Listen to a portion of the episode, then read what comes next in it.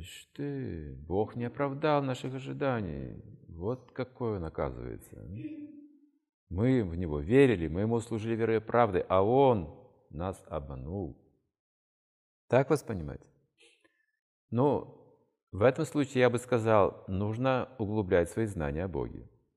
Есть просто недостаток знаний. Почему вы думаете, что Бог такой же человек, как вы? Что так же чувствует, как вы? Так же думает и понимает, как вы?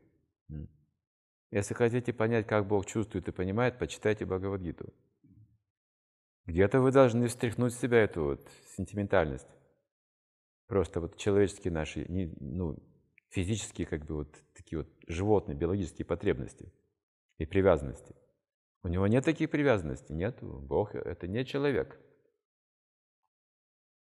Это также высший разум. Это также возмездие. Это также, ну, карма, наказание. Он говорит, я есть наказание.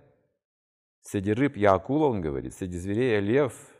Имейте в виду, это не так все просто. У него энергии есть разрушительные силы, у него есть созидательные силы, у него есть творящие силы. Он все, поймите, он и, и смерть, и жизнь, он все. И отец, и мать, и учитель, он также судья.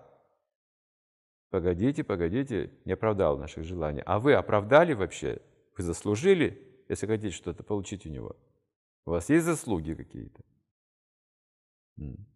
Если у вас нет заслуг, вы обращаетесь к Богу, то прежде всего, прежде чем выполнить ваши желания, например, если человек преступник, у него нет навыка нормальной жизни еще, понимаете, честной жизни, полезной жизни, нет, он просто вор и преступник, тогда Бог не дает ему в руки какого-то оружия или ресурсов, потому что он использует это как вор, он все, он все еще вор.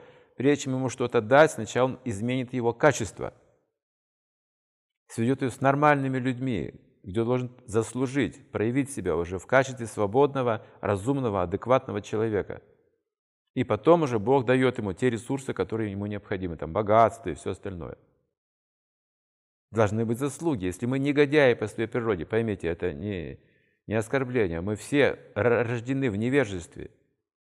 В этом смысле мы все поступаем очень эгоистично, ради себя живем. Это положение негодяя называется – все живые существа, видите, вот страдают этими пороками.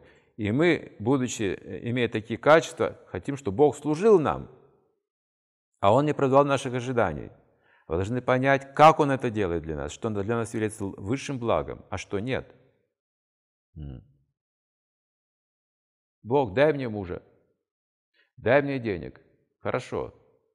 Просто исполнитель желаний, как в магазине. На. Так Он сделает.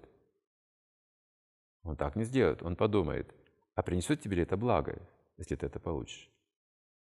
А не будет ли хуже от этого? М? Ты получаешь мужа, и твоя жизнь становится подобна аду, еще хуже. Так бывает? Бывает. Это мы просили, смотрите. Но если вы к Богу обращаетесь, Он знает, что из этого получится.